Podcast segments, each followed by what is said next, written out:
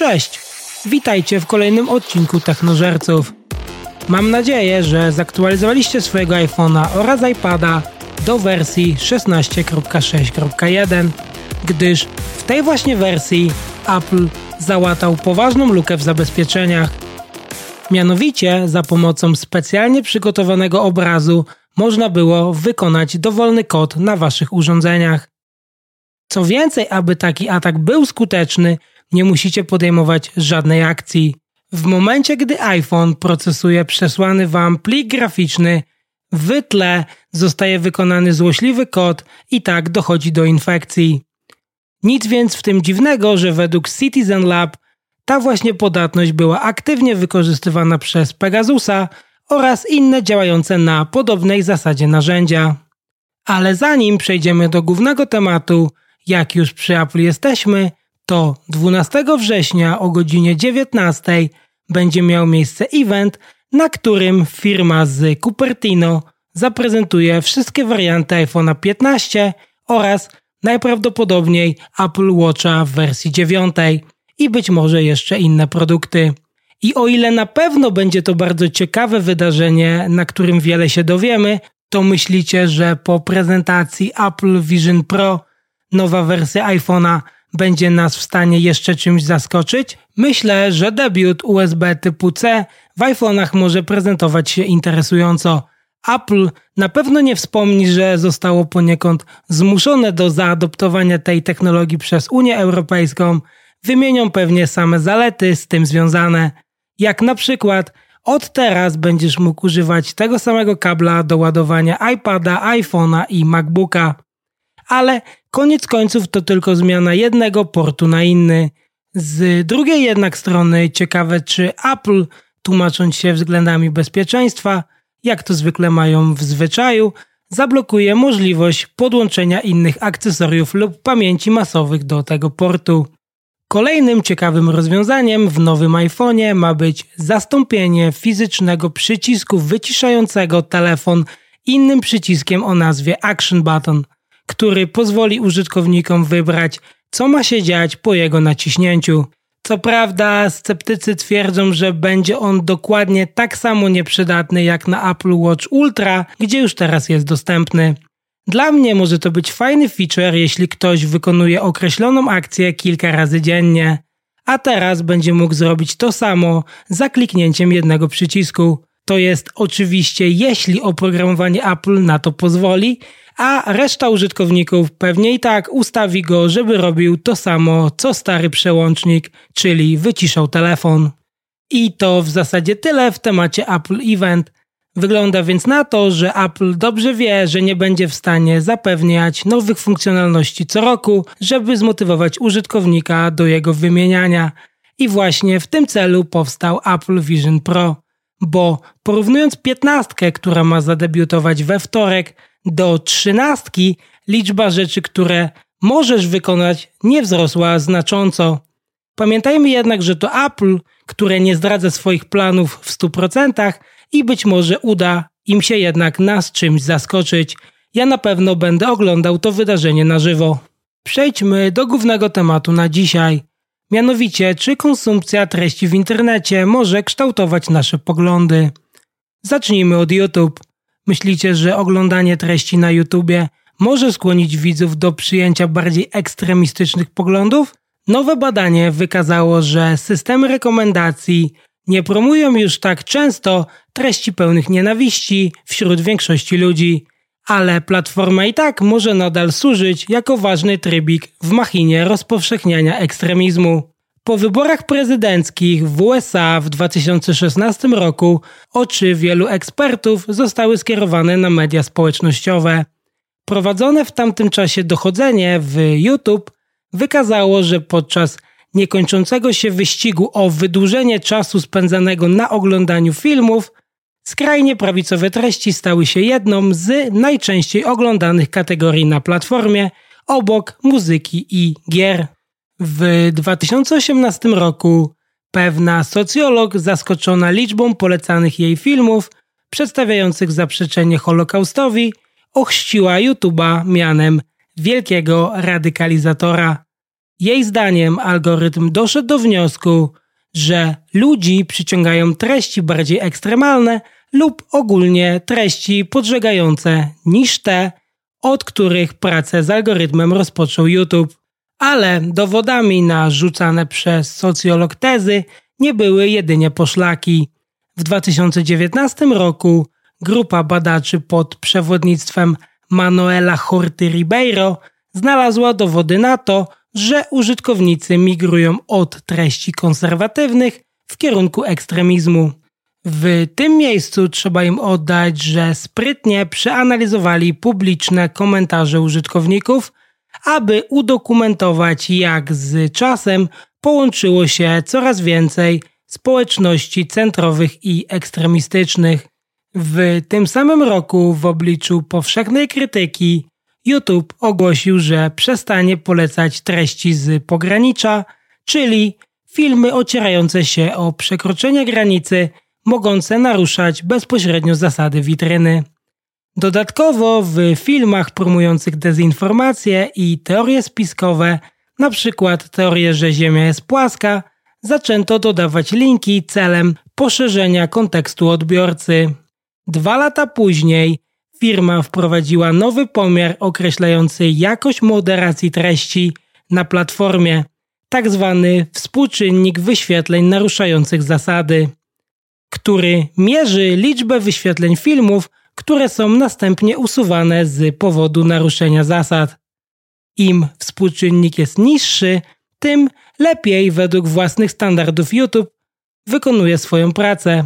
Według firmy wskaźnik ten spadł z 0,7% w 2017 roku do 0,1% na początku tego roku.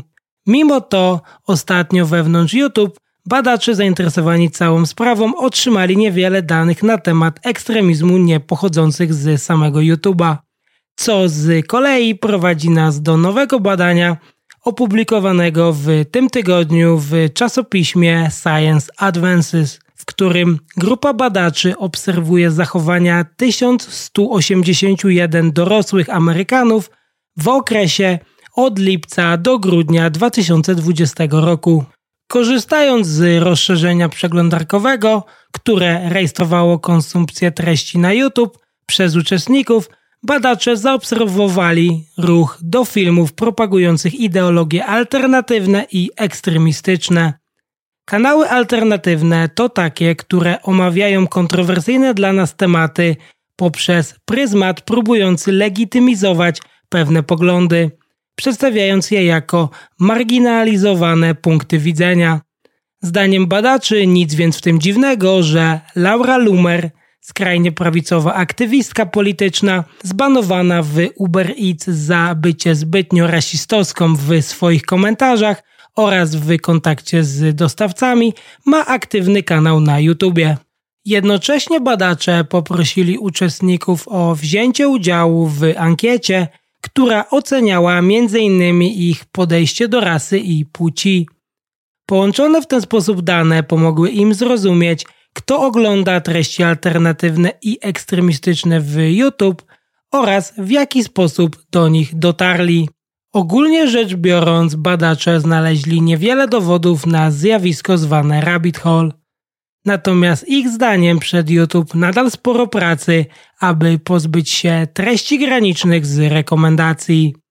Co najważniejsze, odkryli, że YouTube pozostaje cenny dla rozwoju sieci ekstremistycznych, ponieważ o ile same materiały nie naruszają wytycznych platformy, to udostępnia ona bezpłatnie takowe treści tworzone przez youtuberów takich jak Laura Lumer, zapewniając bibliotekę materiałów, którą można udostępniać i omawiać na innych platformach.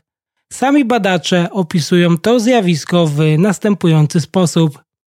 Podobnie jak w przypadku wcześniejszych prac obserwujemy, że widzowie często docierają do tych filmów za pośrednictwem linków zewnętrznych, przykład z innych platform społecznościowych. Ponadto odkryliśmy, że widzowie często są subskrybentami danych kanałów. Ustalenia te podkreślają, że YouTube pozostaje kluczowym dostawcą usług hostingowych dla kanałów alternatywnych i ekstremistycznych, pomagając im w dalszym czerpaniu zysków z odbiorców i wzmacniając nasze obawy dotyczące luźnego moderowania treści na platformie. Nie wszystko idzie jednak YouTube'owi źle, gdyż udało im się usunąć niektóre kanały ekstremistyczne, będące na liście badaczy od 2020 roku, a w pierwszym kwartale tego roku usunęli także 77 tysięcy filmów i prawie milion komentarzy związanych z promowaniem przemocy i ekstremizmu. Jak to jednak w życiu bywa, jedne kanały zostały usunięte, a drugie kwitną w najlepsze. Rzeczniczka YouTube'a zapytana o problem ekstremizmu odpowiedziała The Platformer w następujący sposób. Poczyniliśmy duże inwestycje w nasze systemy oraz proces ulepszania polityk, aby skutecznie zwalczać ekstremizm w YouTube. Obejmuje to modernizację naszego systemu rekomendacji, aby zapewnić ludziom dostęp do wysokiej jakości, wiarygodnych wiadomości i informacji, a także usuwać treści ekstremistyczne, które naruszają nasze zasady, w tym pisanych pod nimi komentarzy. Jesteśmy zaangażowani w zwalczanie ekstremizmu w internecie i będziemy nadal udoskonalać i ulepszać naszą pracę. Dobra wiadomość jest więc taka, że przynajmniej za pośrednictwem YouTube ekstremizm nie czerpie już korzyści z wymykającego się spod kontroli algorytmu. Natomiast zła wiadomość jest taka, że dopóki istnieją alternatywne platformy, a YouTube będzie skłonny do udostępniania skrajnych treści, ekstremiści mogą już algorytmu polecającego ich treści nie potrzebować. To tyle w temacie zjawiska Rabbit Hole na platformie YouTube. Porozmawiajmy teraz chwilę o najbardziej rygorystycznych badaniach, jakie do tej pory widzieliśmy na temat wpływu sieci społecznościowych na politykę oraz o tym, jak należy je interpretować. Jeszcze przed 2021 rokiem, kiedy Frances Huygen, menadżer produktów w Meta, wstrząsnęła firmą udostępniając tysiące dokumentów szczegółowo opisujących jej wewnętrzne badania oraz dyskusje, Meta otrzymywała sporo zaproszeń do współpracy z naukowcami zajmującymi się naukami o społeczeństwie. Ostatecznie leży to w interesie firmy, ponieważ brak dobrych badań dotyczących sieci społecznościowych ugruntował na całym świecie silne przekonanie, że sieci społecznościowe są szkodliwe dla demokracji. Jeśli to nieprawda, jak twierdzi Meta, najlepszym rozwiązaniem dla firmy jest umożliwienie niezależnych badań na ten temat. Skandal dotyczący prywatności danych w Cambridge Analytica z 2018 roku, który powstał w wyniku partnerstwa w zakresie badań akademickich, wzbudził w Meta, co zresztą zrozumiałe, niepokój związany z udostępnianiem danych naukowcom zajmującym się naukami społecznymi. Późniejszy projekt z organizacją non-profit o nazwie Social Science One nie przyniósł żadnych większych rezultatów, ponieważ Meta potrzebowała tak dużo czasu na przygotowanie danych, że jego najwięksi zwolennicy zrezygnowali zanim stworzyli cokolwiek godnego uwagi. Inna sprawa, iż później okazało się, że Meta przypadkowo dostarczyła badaczom złe dane, skutecznie rujnując trwające już badania. Jednak pomimo wcześniejszych niepowodzeń, Meta i badacze w dalszym ciągu poszukiwali nowych sposobów współpracy. Pod koniec lipca tego roku opublikowano pierwsze badania będące tego efektem. W czasopiśmie Science and One in Nature pojawiły się trzy artykuły, których celem było zrozumienie, w jaki sposób zawartość kanału informacyjnego na Facebooku wpływa na doświadczenia i przekonania jego użytkowników. W badaniach przeanalizowano dane dotyczące użytkowników Facebooka w Stanach Zjednoczonych od września do grudnia 2020 roku. Obejmowały one okres w trakcie wyborów prezydenckich w USA i bezpośrednio po nich. W jednym eksperymencie badacze uniemożliwili użytkownikom Facebooka wyświetlanie jakichkolwiek udostępnionych postów. W innym wyświetlali użytkownikom kanały z Instagrama i Facebooka w odwrotnej kolejności chronologicznej, a nie w kolejności ustalonej przez algorytm Meta. W trzecim badaniu zespół zmniejszył o 1 trzecią liczbę postów, które użytkownicy Facebooka widzieli ze źródeł podobnie myślących, czyli osób podzielających ich przekonania polityczne. W każdym z eksperymentów wprowadzone poprawki faktycznie zmieniły treści wyświetlane użytkownikom. Usunięcie udostępnionych dalej postów sprawiło, że ludzie zobaczyli znacznie mniej wiadomości politycznych oraz wiadomości z niezaufanych źródeł. Za to więcej niecywilizowanych treści. Zastąpienie algorytmu kanałem chronologicznym spowodowało zaś, że ludzie widzieli więcej niewiarygodnych informacji, ponieważ algorytm Meta obniża rangę źródeł, które wielokrotnie udostępniają dezinformację. Zmniejszyło to zawartość nienawistnych i nietolerancyjnych postów prawie o połowę. Użytkownicy biorący udział w eksperymentach spędzili również na platformach znacznie mniej czasu niż inni użytkownicy, co sugeruje, że stały się one dla nich mniej atrakcyjne. Same ustalenia nie potwierdzają więc tezy największych krytyków Meta, którzy uważają, że produkty firmy zagrażają demokracji.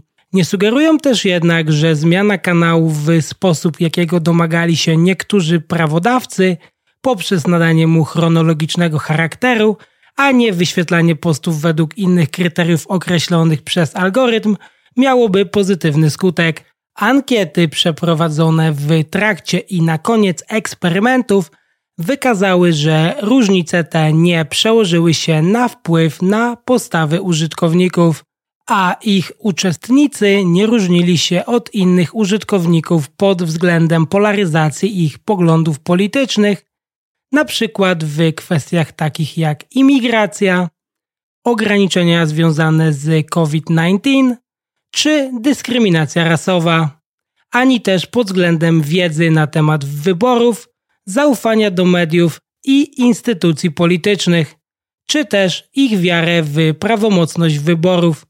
Nie byli też mniej lub bardziej skłonni do głosowania w wyborach w 2020 roku. Jednakże za kulisami, jak donosi Jeff Horowitz z Wall Street Journal, Meta i socjolodzy spierają się o to, czy to prawda. Science zatytułowała swój pakiet badań Wired to Split, co doprowadziło do ciekawej sytuacji. Mianowicie Meta i badacze zewnętrzni poprosili o dodanie znaku zapytania do tytułu w celu odzwierciedlenia niepewności. Natomiast osoby odpowiedzialne za badania nie przystały na ich prośbę, ponieważ swoją publikację uważają za rzetelną. Co my powinniśmy o tym wszystkim myśleć? Chociaż badacze mają trudności z wyciągnięciem ostatecznych wniosków, kilka rzeczy wydaje się być oczywistych. Po pierwsze, choć zakres tych badań może wydawać się ograniczony, to stanowią one dotychczas jedną z najbardziej znaczących prób zbadania problemu poprzez udostępnienie takowych danych przez metę badaczom zewnętrznym. Po drugie, ustalenia są spójne z poglądem, że Facebook reprezentuje tylko jeden aspekt szerszego ekosystemu medialnego, a ludzie swoje przekonania opierają w większości na różnych źródłach. Jednocześnie wydaje się jasne, że wygląd Facebooka rzeczywiście wpływa na to, co widzą ludzie i z czasem może zmienić ich przekonania. Badania te obejmują stosunkowo krótki okres, podczas którego firma wprowadziła środki mające na celu pokazywanie ludziom wiadomości wyższej jakości i mimo to nadal istniały powody do niepokoju. Jednym z problemów związanych z tego rodzaju współpracą między środowiskiem akademickim a przemysłem jest to, że naukowcy muszą najpierw wiedzieć, o co poprosić metę, a często tego nie robią. Innym kluczowym niedociągnięciem według Michaela Wagnera, profesora komunikacji masowej na Uniwersytecie Wisconsin w Madison, jest to, że ostatecznie badania te przeprowadzono na warunkach meta, a nie naukowców. Jest ku temu kilka dobrych powodów, mianowicie użytkownicy Facebooka mają prawo do prywatności, a organy regulacyjne surowo ukażą firmę, jeśli zostanie ona naruszona, ale kompromisy są realne. Dobra wiadomość jest więc taka, że dalsze badania nad tym tematem nadal trwają. Po czterech opublikowanych nastąpi 12 kolejnych, obejmujących ten sam okres. Być może dzięki nim będziemy w stanie wyciągnąć silniejsze wnioski niż jesteśmy to w stanie zrobić obecnie. Być może najważniejsze jest w tym wszystkim to, że wszystkie przedstawione dzisiaj badania nie mają na celu zmierzenia w jaki sposób Facebook oraz inne sieci społecznościowe wpłynęły na nasze poglądy polityczne w szerszym ujęciu. Nie można zaprzeczyć, że politycy prowadzą obecnie kampanie i rządzą inaczej niż zanim mogli używać Facebooka i innych sieci do rozpowszechniania swoich poglądów wśród nas. Media społecznościowe zmieniają sposób pisania wiadomości, tworzenia nagłówków, dystrybucji wiadomości i sposobu, w jaki o nich dyskutujemy. Możliwe, że najgłębszy wpływ sieci społecznościowych na demokrację leży gdzieś w tej mieszance czynników, a opublikowane badania jedynie to potwierdzają. Także pamiętajmy o tym podczas zbliżających się wielkimi krokami wyborów parlamentarnych w Polsce. To już koniec pierwszego segmentu. Wracam za chwilę, aby w kolejnym poopowiadać Wam o potencjalnym game changerze w świecie JavaScriptu. Po więcej informacji ze świata technologii i codzienną dawkę zabawnych tweetów zapraszam Was na Instagram Technożercy, a jeśli interesuje Was krótki kontent technologiczny, to koniecznie wpadnijcie na konto Technożercy na wcześniej wspomnianym Instagramie, Xie oraz TikToku.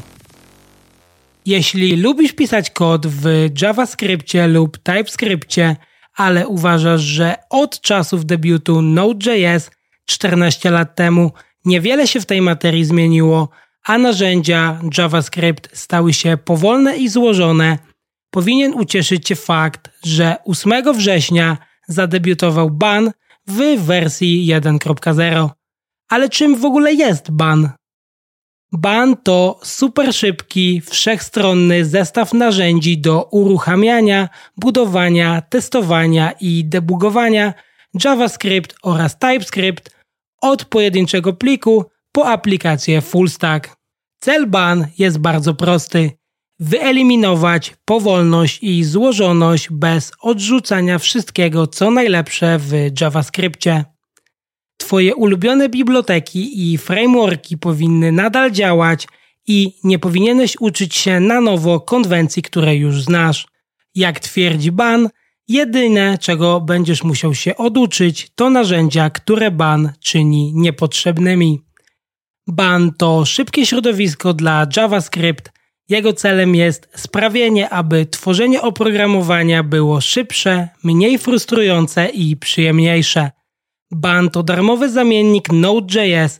Oznacza to, że istniejące aplikacje Node.js i pakiety NPM będą po prostu działać. I chociaż idealna kompatybilność z Node.js nie jest możliwa ze względu na V8, otwarty silnik JavaScript stworzony i rozwijany przez Google, używany m.in. w przeglądarce Google Chrome, to ban może uruchomić praktycznie dowolną aplikację Node.js. Ban jest testowany w oparciu o zestawy testów najpopularniejszych pakietów Node.js na NPM. Serwerowe frameworki takie jak Express, Koa i Hono po prostu działają, podobnie jak aplikacje zbudowane przy użyciu najpopularniejszych frameworków typu fullstack. Ban jest piekielnie szybki uruchamia się nawet 4 razy szybciej niż Node.js. Ta różnica jest większa tylko w przypadku uruchomienia pliku TypeScript, który wymaga transpilacji, zanim będzie mógł zostać uruchomiony przez Node.js. W przeciwieństwie do Node.js i innych środowisk zbudowanych przy użyciu silnika V8 firmy Google, Ban jest zbudowany przy użyciu silnika WebKit firmy Apple. WebKit to silnik napędzający przeglądarkę Safari i używany codziennie przez miliardy urządzeń. Jest szybki, wydajny i testowany w boju od dziesięcioleci. Ban jest dostarczany z zoptymalizowanymi interfejsami API w postaci standardowej biblioteki, obsługującymi rzeczy, których najbardziej potrzebujesz jako programista. W przeciwieństwie do interfejsów API Node.js, które istnieją w celu zapewnienia kompatybilności wstecznej, natywne interfejsy API BAN są zaprojektowane tak, aby były szybkie i łatwe w użyciu. Ale na tym nie koniec. BAN jest o rząd wielkości szybszy niż NPM. Bije na głowę nawet i tak już szybki PNPM. Wykorzystuje globalną pamięć podręczną modułów, aby uniknąć zbędnych pobrań z rejestru NPM i wykorzystuje najszybsze wywołania systemowe dostępne w każdym systemie operacyjnym. BAN zapewnia natywne narzędzia dla systemów macOS i Linux, ale co z Windowsem? Chociaż wersje BAN na macOS i Linux są gotowe, aby dostarczać kod na produkcji, wersja dla systemu Windows jest wysoce eksperymentalna. W tej chwili obsługiwane jest tylko środowisko wykonawcze JavaScript, menadżer pakietów, a program uruchamiający testy i program pakujący zostały wyłączone do czasu, aż staną się bardziej stabilne. Wydajność również nie została jeszcze zoptymalizowana. Jest jeszcze jedna informacja, która może być dla Was istotna, jeśli na co dzień używacie macOS. Jak już wspomniałem wcześniej, po pobraniu pakietu do pamięci podręcznej, ban nadal musi skopiować te pliki do folderu Node Modules. Do wykonania tego zadania ban używa najszybszych dostępnych wywołań systemowych. W systemie Linux używa hardlinks, a w systemie macOS używa clonefile. Ponieważ ban używa hardlinks do kopiowania modułu do katalogu Node Modules, w systemie Linux zawartość pakietu istnieje tylko w jednym miejscu na dysku, co znacznie zmniejsza ilość potrzebnego na nim miejsca. Ta korzyść nie dotyczy systemu macOS, który ze względu na wydajność korzysta z Clonefile. Tak więc jeśli macie sporo projektów, powinniście to wziąć pod uwagę. Moim zdaniem BAN to naprawdę ciekawy projekt i jeśli już teraz w wersji 1.0 jest w stanie zaprezentować takie wyniki, to z czasem będzie pewnie tylko lepiej. Nie mogę się doczekać, aby wypróbować go w moich istniejących projektach, aby zobaczyć, czy i jak bardzo przyspieszy cały proces od tworzenia do uruchamiania aplikacji. Dajcie znać, czy chcecie więcej tego typu treści na podcaście lub czy nie są one dla Was w ogóle interesujące. I tym akcentem kończymy. Już teraz zapraszam Was na kolejny odcinek. Dziękuję, że byliście ze mną do końca. Jeśli subskrybujesz już ten podcast, to udało Ci się bez problemów przenieść swój projekt z Node.js do BAN, a jeśli nie, to dalej musisz się męczyć z powolnym środowiskiem Node.js. Koniecznie podzielcie się swoimi przemyśleniami na temat tego, czy Waszym zdaniem platformy społecznościowe wpływają na nasze poglądy. Czekam na Wasze maile pod adresem feedback.technozercy.xyz Zapraszam Was również na Instagram, Twittera, TikToka oraz YouTube. Dziękuję Wam za każdą otrzymaną opinię. Dzięki i do usłyszenia.